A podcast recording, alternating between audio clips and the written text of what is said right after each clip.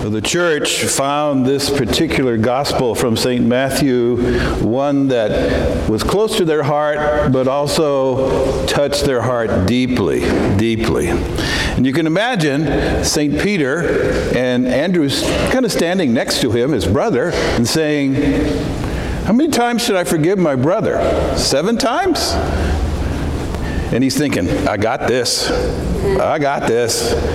And Jesus says, No, no, no, no. Not seven times, but 70 times seven, meaning infinitely, completely. So he actually makes it a part of discipleship, a part of who we're called to be as disciples of Jesus Christ.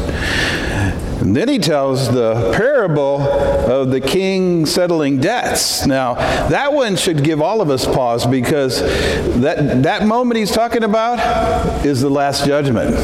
That moment is talking about is the last judgment when we stand before the Lord Jesus Christ and he judges us. And the, the way the parable went, it gives us a sense of what the expectation is of the Father for us, the King. That as God has forgiven us, when God has forgiven us, especially those of us that have celebrated the sacrament of reconciliation, I mean, that's, that is a special moment for you, but it's also a special moment for me humbly to experience God's forgiveness coming to you and the joy that that brings. And so that's actually what happened with the king and the, the servant. God forgave him his entire debt, and it was huge, big. And then he met a servant, fellow servant, who owed him a little bit. And he grabbed him by the throat. You can image that and how many people have we desired to grab by the throat? Okay? He grabbed him by the throat and throttled him and threw him into prison. But when the king found that out, he simply said, Shouldn't you have had the kind of mercy I had for you with him? Now, we, when we think of that in terms of, of forgiveness, it really becomes extremely important to our discipleship.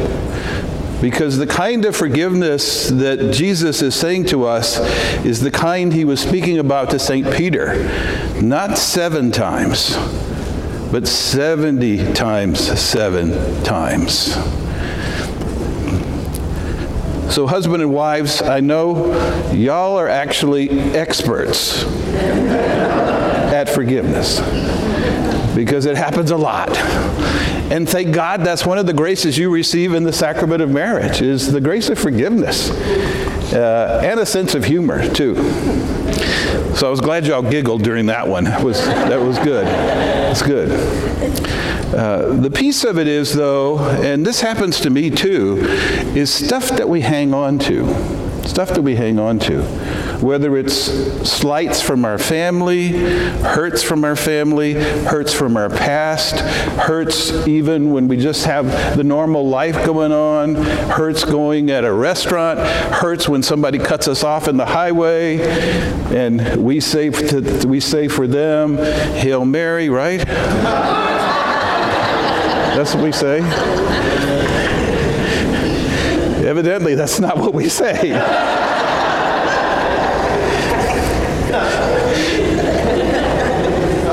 So let me take you into a prayer exercise that I use. So, well, and, and I'll just use a simple example. I, I get groans and moans all the time by when, a lot of different ways. And uh, I'm not complaining, it's fine. Because it gives me fodder to pray for those folks, even when they don't sign the letter.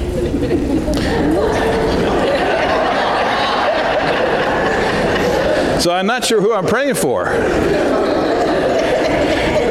I had one person call me an old you know what.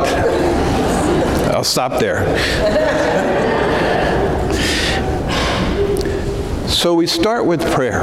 So let me do that prayer exercise with you. So think of who do you need to forgive or who needs to forgive you? Think of it. Who is it? Who is it that you need to forgive? And who is it that needs to forgive you? And we're going to pray. So, loving God, we lift up to you all the people that we need to forgive. We lift up to you all the people that need to forgive us. There's been some hurts in our lives, Lord. There's been some moments in our lives that have just touched us and really hurt our hearts and hurt our minds, hurt our souls, hurt our body. And we just ask you to bring forgiveness upon both of us. Bring healing. Give our own hearts the heart to forgive as you forgive give our hearts also the, the grace to be able to touch the lives of those that have hurt us, even in prayer. Help us to pray for them. Help us to love them. Help us to share faith with them. Help us to have hope in them. And loving God, as we struggle with each of those things, even when they come back to us over and over and over again, just touch us. Touch us with your love. Touch us with your healing. And as God forgives us, May we forgive them, and we pray for that grace. And we ask for this in the name of Jesus our Lord. Amen. So the exercise does not stop there because there are times when things happen that hurt us so deeply that it's very, very hard to forgive. Very hard. Uh, and those are moments when we really need to have the, the experience of Jesus in our lives. And again, that's a part of discipleship I'm talking about right now. That we actually ask Jesus to reveal to us the kind of forgiveness that he gives to us that we then want for the other person from the view of Jesus, not from a human view. This is divine now I'm talking about. And so that is the next step in this. If we've hit something in our lives that is just overwhelming, whatever it may be, and letting and it's hard then to just simply say i forgive you i forgive you. It's that's not enough. It's about and we know that in our own hearts. It's about letting jesus really forgive them. And we place ourselves in the shoes of jesus forgiving them. So let's take a moment and do that in prayer as we think about those heavy duty moments that need forgiveness, even in our own lives.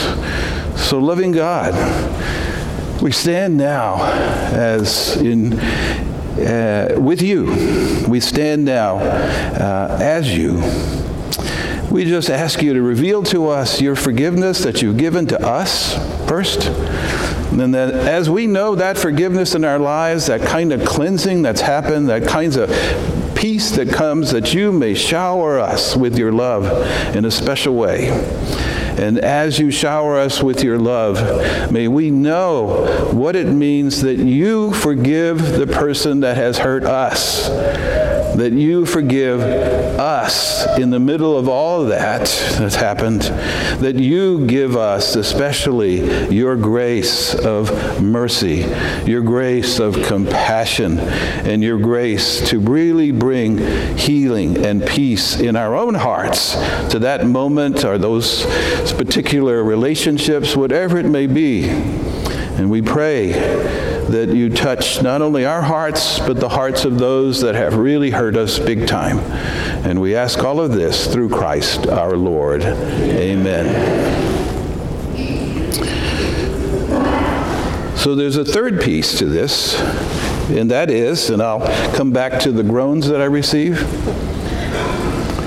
So as I'm praying for the person, if they've signed the letter, it gives me a, a, name to do. Now, I'm not recommending that you write me all over again, okay?